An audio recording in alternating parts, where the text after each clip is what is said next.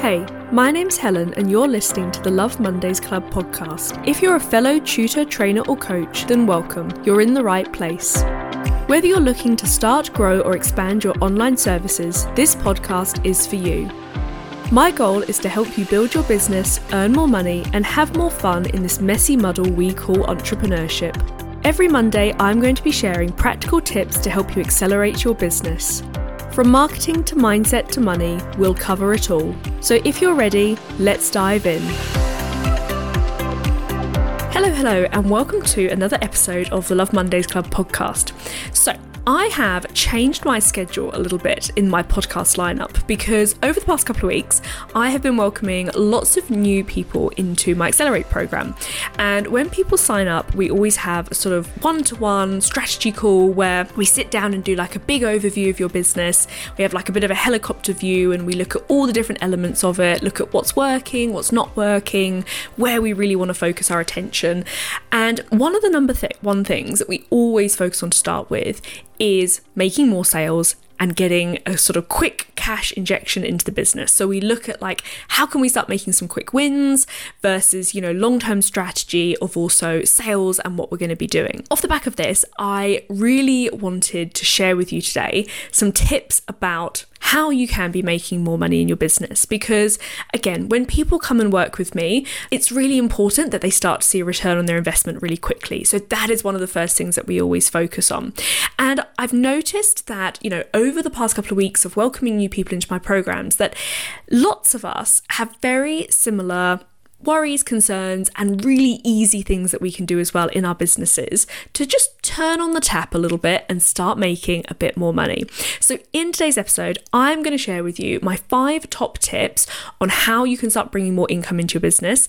And at the end, I'm also going to tell you about a new freebie masterclass that I am running in April, and it's going to all tie in beautifully with what we're talking about today. So, tip number one is all about utilizing your time. So, one thing I find lots of us are very guilty of is being very busy day to day.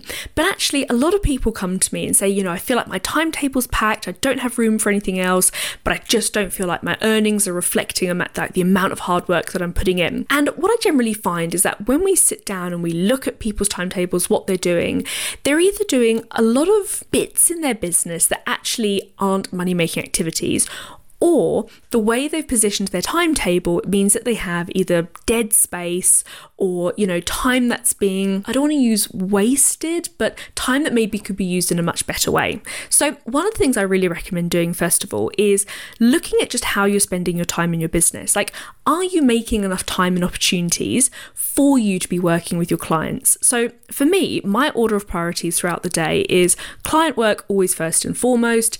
Next thing I'll then focus on during the day is marketing. And then finally, the last thing is knickknacks, background admin, the kind of things that I like to sit there and have a cup of tea and feel like I'm kind of relaxing while I'm doing it as well.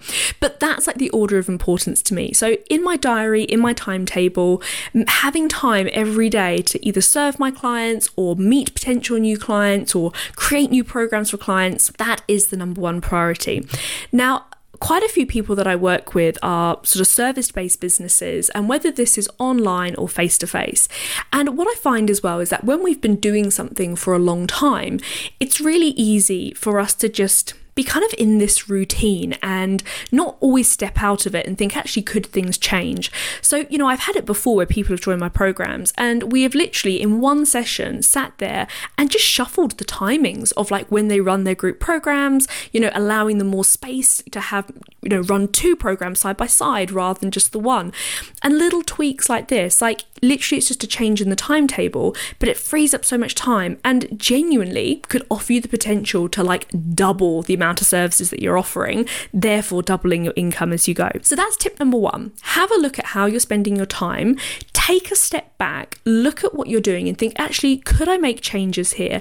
Is there any way that I can free up more time, free up more opportunities for people to work closely with me? Tip number two is all about increasing your offer suite. What I mean by this is essentially looking at how you can scale your business. So, again, lots of people who come to work with me and join the Accelerate program are often caught in a bit of a sort of one to one trap where they're selling their time for money and ultimately we only have so many hours in the day and we don't want to be working, you know, ridiculously late at night, re- you know, working huge long full days, creeping into our weekends, you know, that is that is not the reason why we decided to start our own businesses. So we don't want to be burning ourselves out by trying to like deliver as much one to one as possible and then not really having any work life balance to go with it. So one of the really important things that I always focus on with my clients is looking at how can we take their service or their product, whatever it is that they're offering, and scale it on a bigger level.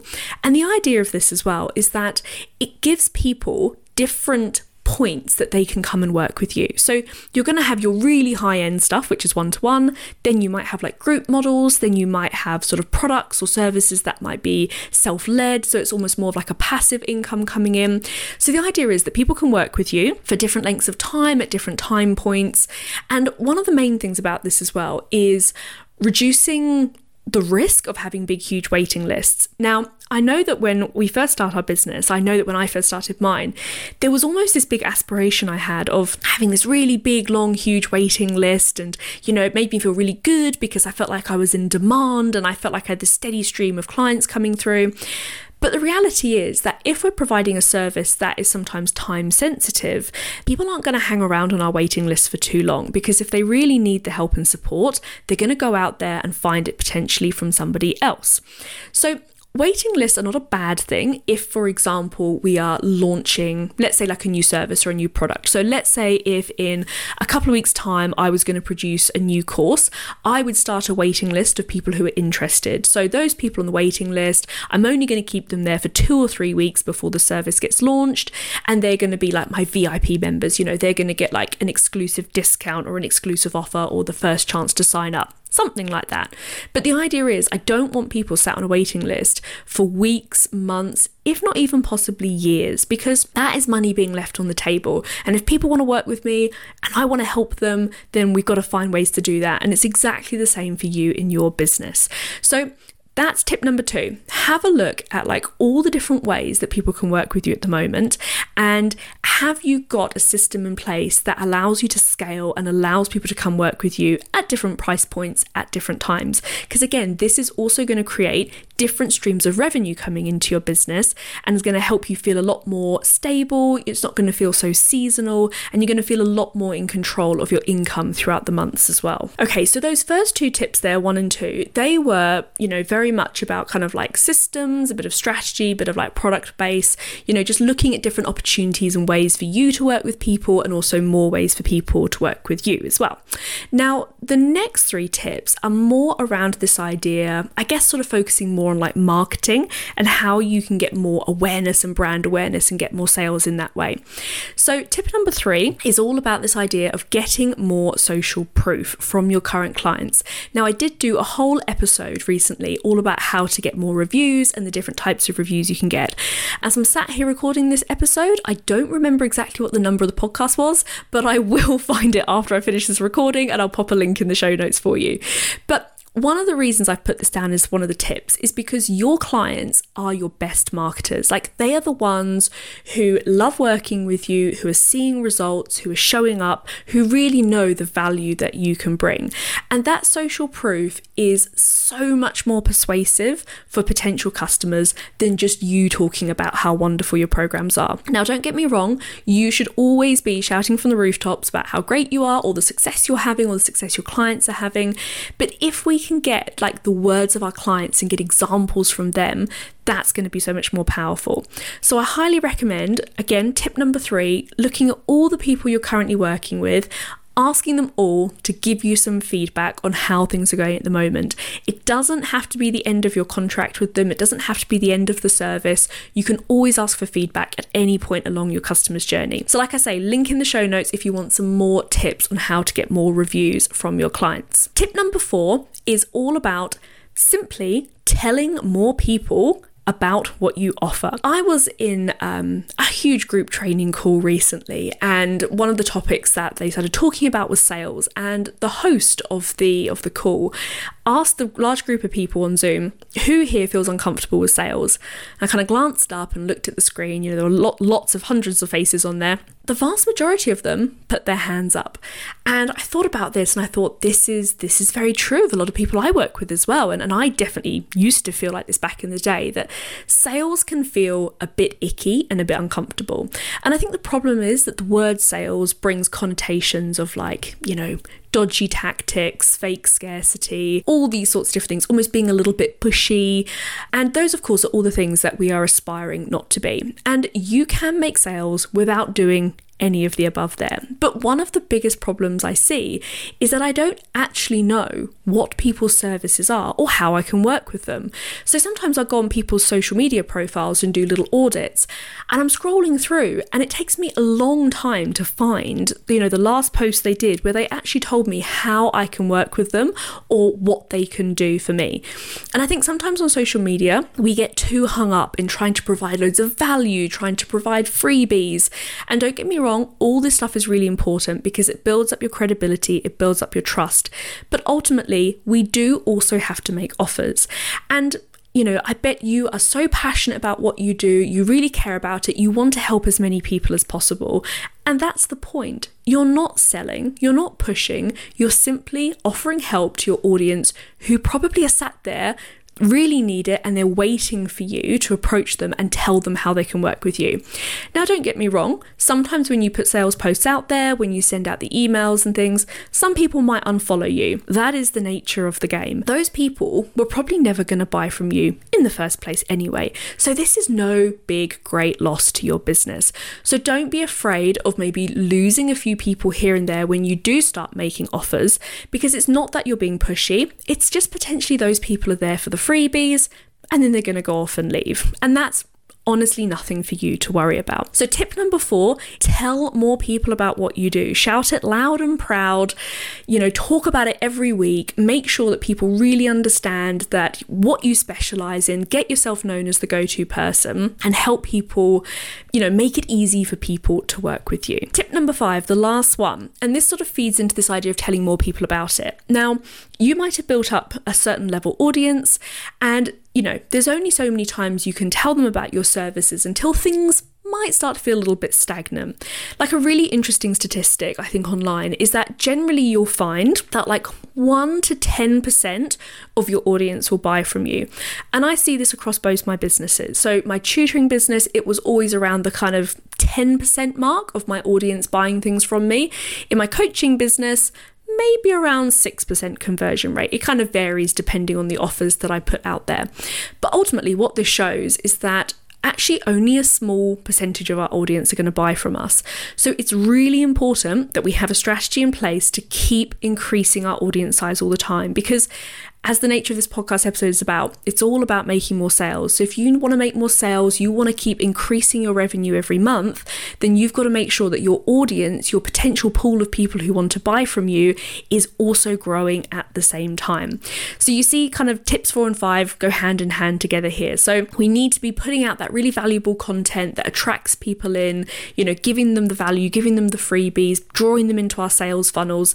But then we also have to be going back to tip number four telling them about it, telling them about how they can work with us. So, just to repeat those five tips there for you, they were number one is all about creating more time for your services. So, doing a big review of how you're spending your time, you know, how many opportunities have you got for people to come and work with you? Can you jiggle things around to help you with that work life balance?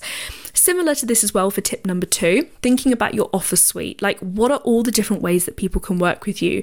Can you start scaling some of your services? Is there a way that you can create more of like a one to many approach, which is going to really help you have a big cash injection into your business?